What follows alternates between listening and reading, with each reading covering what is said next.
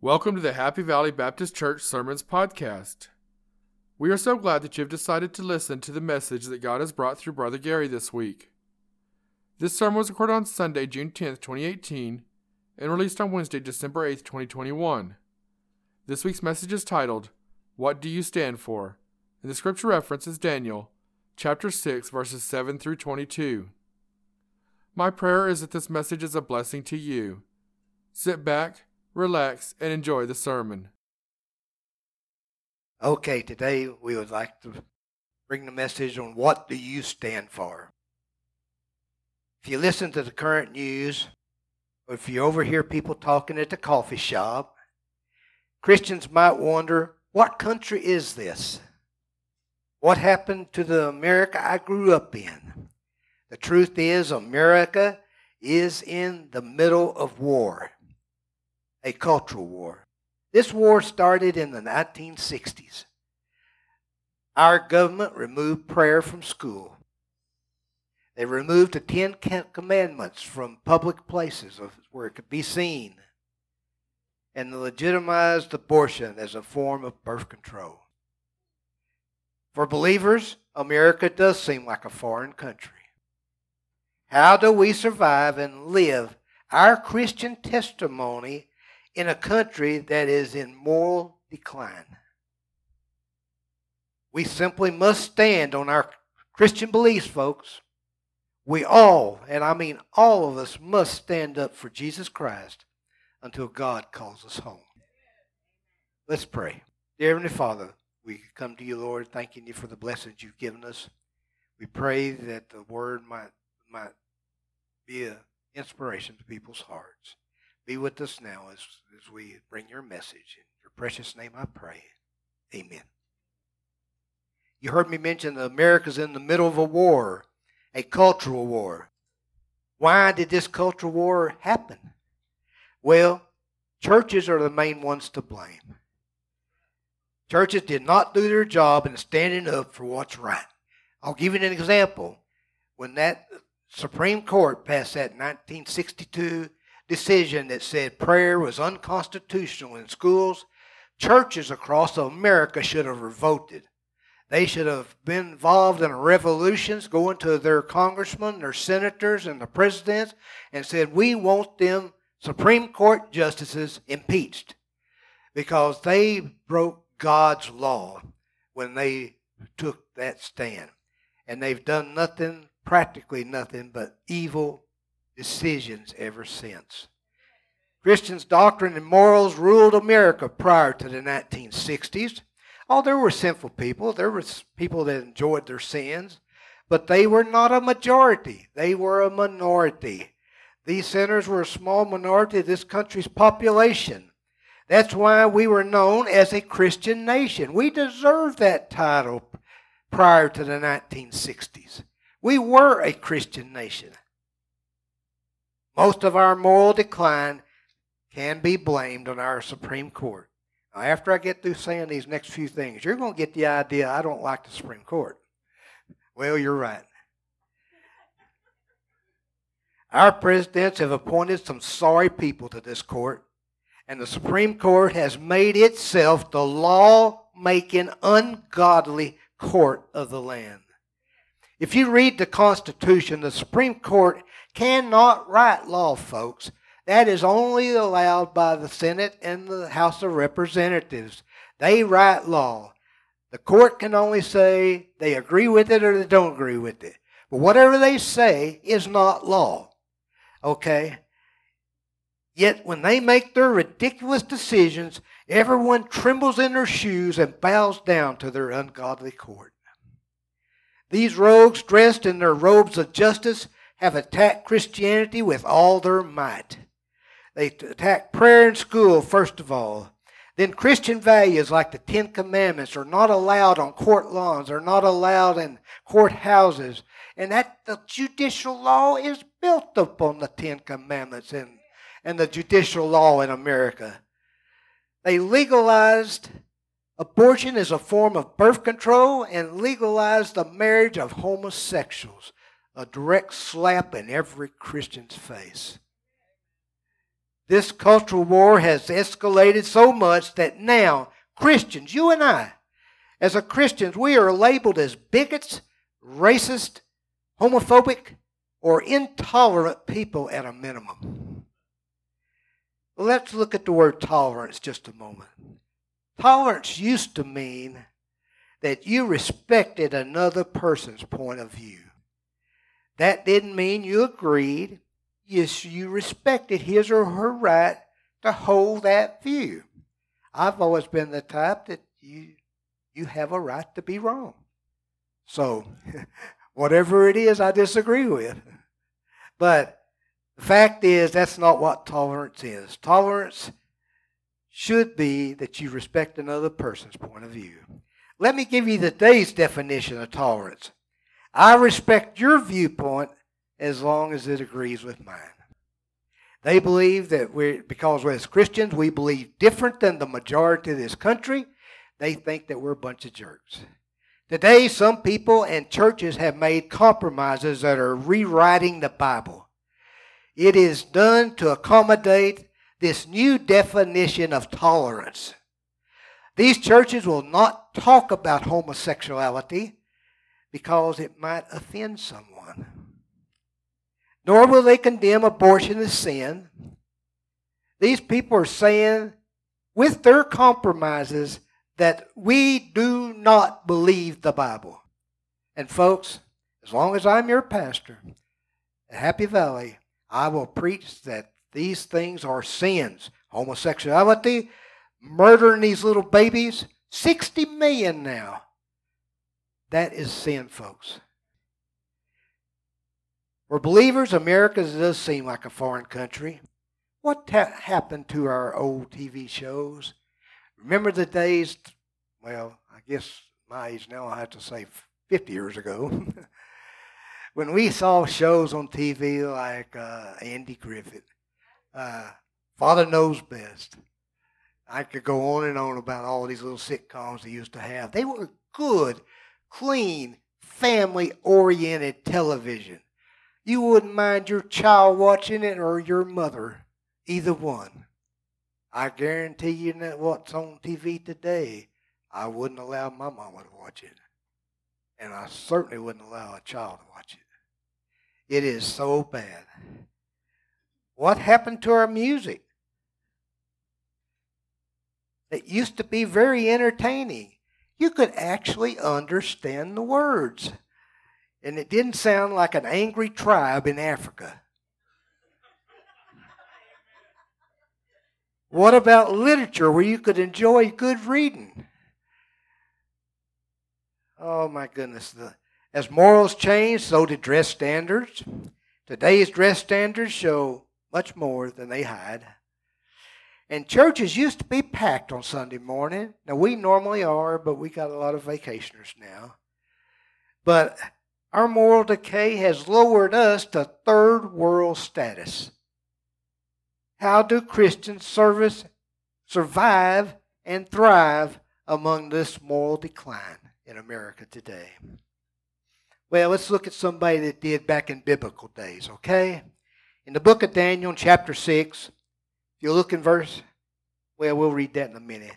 But we're going to be talking about Daniel, a godly young man in an ungodly country. You see, Babylon was a pagan land controlled by Satan. Uh, Daniel was a young man who believed in God and, and trusted in God's laws and lived by God's laws. Enemies had overrun Israel. Daniel and all the Jewish people were captured and taken to the land of Babylon, uh, which Babylon, if you don't know, is in current day Iraq. Okay? While in this land, this was land that was run by pagan laws, pagan gods uh, he was he Daniel was relocated to this pagan land, and yet he maintained his Christian testimony. Satan controlled Babylon, and sin ruled their culture. Daniel could have done what many people do today. He had a right to, if you wanted to look at it from a practical standpoint. He could have blamed the government. He could blame the schools. He could have blamed his environment he was put in. Uh, Daniel could have blamed many things for not honoring God and following his law. But no, that wasn't what happened. He could have told God, compromise is reasonable. I have a right to compromise. Look where you put me. I'm in the middle of all these sinful people. How do you expect me to live my godly life here? Well, the Lord had placed Daniel in an ungodly place, okay. But Daniel did not compromise his testimony. He continued to be true to the one living God. So, how does a minority in a land of sinful people function? Well, Daniel and his Jewish brethren were definitely a minority in the land of sinful people. Just as you and I are a minority in a, in a sinful land today, the United States of America. We could beat our chest and sound off about how deplorable the world has become, but then do absolutely nothing about it. Nothing. Be silent, hang your head, and act like a whipped dog. That's the way the Christians did back in the 60s when they refused to fight. Or we could follow Daniel's example and take a stand for what's right.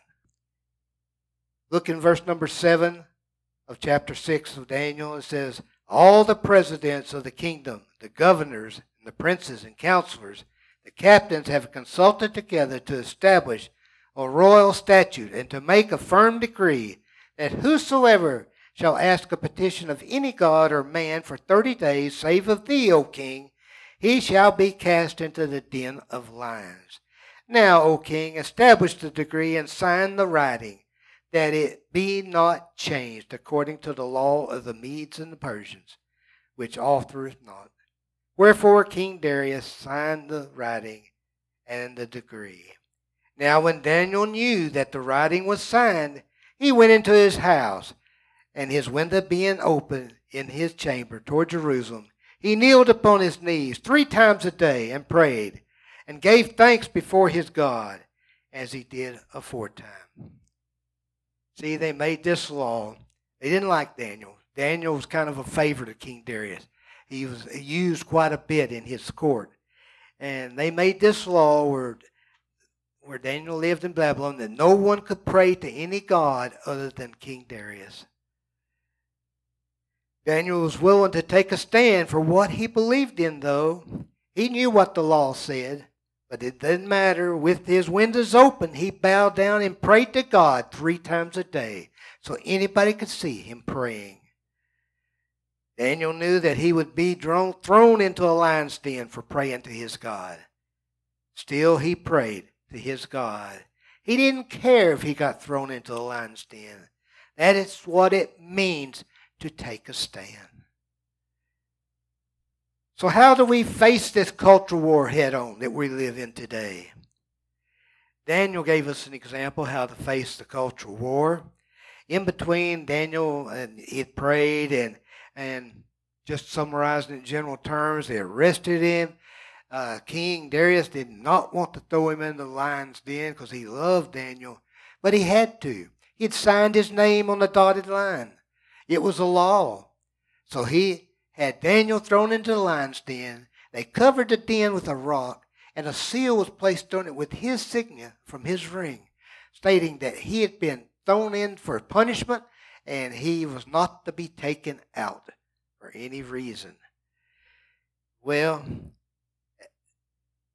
as we start reading in verse number 18, you'll see it affected the king quite a bit.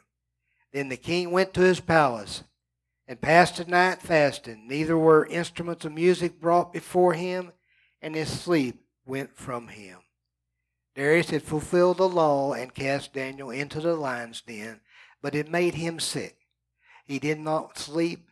He did not eat. He did not have anybody come in to entertain him. He spent a sleepless night worrying about his friend Daniel. Verse number 19 Then the king arose very early in the morning and went in haste unto the den of lions. And when he came to the den, he cried with a lamentable voice unto Daniel. And the king spake and said to Daniel, O Daniel, servant of the living God, is thy God whom thou servest continually able to deliver thee from the lions? Then said Daniel unto the king, O king, live forever. Oh, my God has sent his angel and have shut the lions' mouths, and they have not hurt me.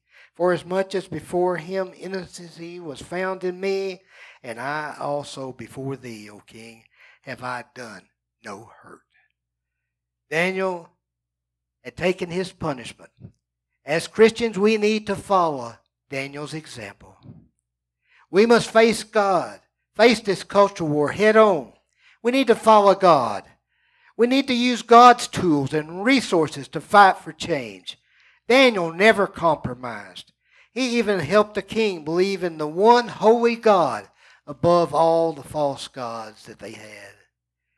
How should we fight this cultural war we are in? Well, first of all, and most important of all, we need to live a godly life. People need to be able to look at you and say, there is a Christian. As believers, we must lead the lost to Christ. We are an evangelical church, and we win people to Christ, and, and we need to stay a soul winning church. That's what Jesus Christ expects, nothing else. We should invite people to our church, our children, our grandchildren, our friends, and associates. Daniel knew his government's leaders, and he wasn't afraid to call them out. Ask your elected officials and candidates for office if they're saved. Attend church. Ask them the important questions that need to be answered. Who cares what they care about the environment or whatever? But they, it is important to know if they're a Christian or not. That's probably the most important question you can ask them. Ask these leaders how they stand on homosexuality, abortion, definition of marriage, Christian liberty, and the list goes on and on. You need to vote God fearing leaders into office. At the back, uh, Kathy has assembled some stacks of papers. These are papers that are telling us what our major three parties believe in. That's only we only have three parties on the ballots in New Mexico, and they're all back there. You know, knowing what we know now as Christians, as human beings, we would not ever be a part of the Nazi Party or of the Communist Party. We know what those parties are. They're evil. We, you probably wouldn't want anybody to know you're a member of the Ku Klux Klan either, would you? Well, you might be surprised at what these, some of these parties believe. Uh, feel free to take one we need to be sure that we are in a political party that matches our Christian morals and values. If you find out you want to change but you don't like none of the others, there's a classification down at the county clerk's office called independent. You can be an independent voter if you don't want none of the parties. Okay? But don't be part of a party that believes in sin and corruption and immorality. Daniel did not ignore his cultural war. He took it on by following God. As a result, God was always beside him. And we too can win our cultural war if we follow God. If you follow God into the political process, you need to get engaged, you need to be engaged, and you need to stay engaged. Let's all bow our heads in prayer as we pray. Dear Heavenly Father, we thank you, Lord, for the blessings you've given us. We thank you for this country. This country has fallen into sin. It's not what it once was, but it's still the best country in the world. So we're praying for revival, Father. We're praying that churches across America will stand up and take a stand for what is right. Quit being jelly beans, refusing to preach the truth. Lord, give them courage to be what they should be. In your precious name I pray. Amen. Thank you for listening to the message today. I pray that you know Jesus as your personal Savior. If you do not know Jesus as your personal Savior and would like to talk with someone, we would love to talk with you. We are in the Carlsbad, New Mexico area at 4103 West Texas Street. Sunday school starts at 9:30 a.m and Sunday morning services start at 10:45 a.m. We also have a Wednesday night Bible study that meets at 6 p.m. We encourage you to get connected to a local church in your community and get involved in spreading the gospel of Jesus Christ. To stay up to date on all the happenings at Happy Valley Baptist Church, you can go to facebook.com slash hvbcnm.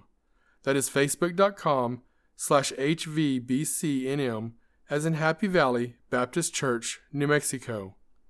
To find additional podcast sermons, you can go to podcast.hvbcnm.org.